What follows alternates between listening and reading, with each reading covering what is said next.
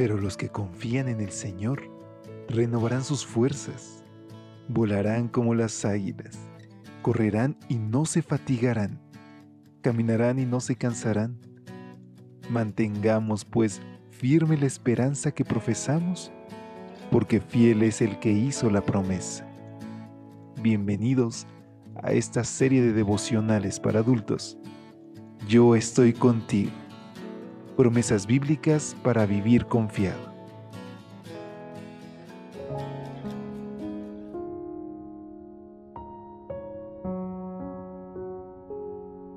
Hola, hola, muy buenos días. Qué gusto poder saludarte.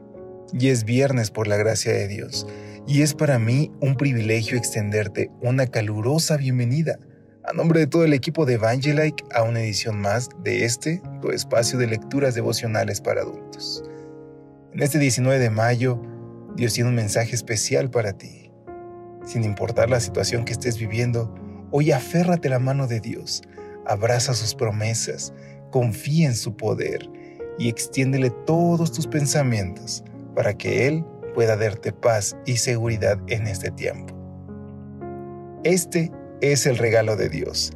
Así está titulada nuestra reflexión de este 19 de mayo. Y la lectura base la vamos a encontrar en Efesios 2.8. La nueva versión internacional nos dice, Por gracia ustedes han sido salvados mediante la fe. Esto no procede de ustedes, sino que es el regalo de Dios. ¿Alguna vez has intentado abrir una puerta que no estaba cerrada? En cierta ocasión, un grupo de amigos decidieron llevar a cabo un reencuentro especial en una hermosa casa de campo. Cuando llegaron al lugar, el dueño los recibió y les entregó las llaves. Tras despedirse del propietario, uno de ellos intentó abrir la puerta, pero no pudo. Le entregó la llave a otro para que intentara abrirla, pero tampoco pudo. Lleno de suficiencia propia, otro pidió la llave asegurando que él sí abriría la puerta. Pero sus esfuerzos fueron inútiles. Así que no tuvieron más alternativa que llamar al dueño y pedirle que regresara. Con mucha amabilidad, el señor regresó y sin mucho esfuerzo dio vueltas a la manija y la puerta quedó abierta. Los jóvenes asombrados le preguntaron por qué le había resultado tan fácil abrir el... Y él respondió, es que la cerradura ya estaba abierta. Por eso la llave no giraba, porque ustedes querían hacer lo que yo ya había hecho. Esta experiencia ilustra la manera en que mucha gente concibe la salvación que Dios nos ha otorgado gratuitamente. A veces, como el fariseo de Lucas 18, pretendemos abrir la puerta de la salvación con nuestros propios méritos, con la suficiencia propia que caracteriza a quienes procuren llegar al cielo, basándose en sus obras. Ese fariseo oraba y decía, Oh Dios, te doy gracias porque no soy como otros hombres, ladrones, malhechores, adúlteros, ni mucho menos como ese recaudador de impuestos. Ayuno dos veces a la semana y doy la décima parte de todo lo que recibo. Sus palabras me hacen recordar las del rabí Simeón ben Yohai.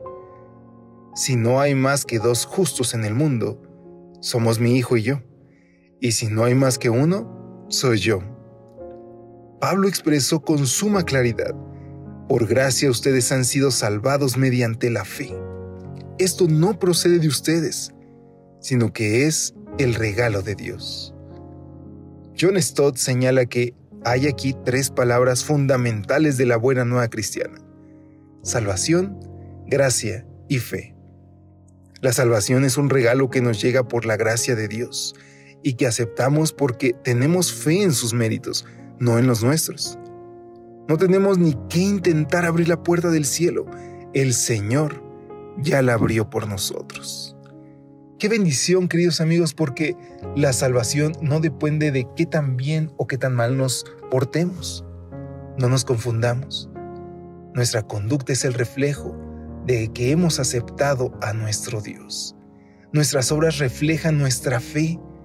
Es por eso que hoy yo te invito a que te aferres a la cruz de Jesús, que aceptes tus errores, tus pecados, que los lleves delante de Él y que permitas que su gracia te envuelva cada mañana.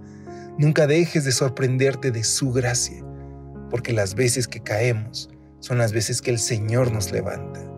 Permite que Él haga de tu vida algo mejor. Permite que Él te ayude a salir de la adicción, de la tentación, de ese problema que tienes. Entrégale todo, pero reconoce que la salvación es únicamente un regalo de Dios. Te invito a que nos despidamos con la siguiente oración. Querido Dios, hoy Señor queremos ser buenos, no para alcanzar el cielo porque ese tú ya lo ganaste para nosotros. Queremos ser buenos, agradeciendo ese regalo tan maravilloso. Pero solo vamos a lograrlo contigo, Señor. Por eso te suplicamos que te quedes a nuestro lado. En el nombre de Jesús lo pedimos. Amén. Dios te bendiga. Hasta pronto. Gracias por acompañarnos. Te esperamos mañana. Te recordamos que nos encontramos en redes sociales. Estamos en Facebook, Twitter e Instagram como Ministerio Evangelite. Y también puedes visitar nuestro sitio web www.evangelite.com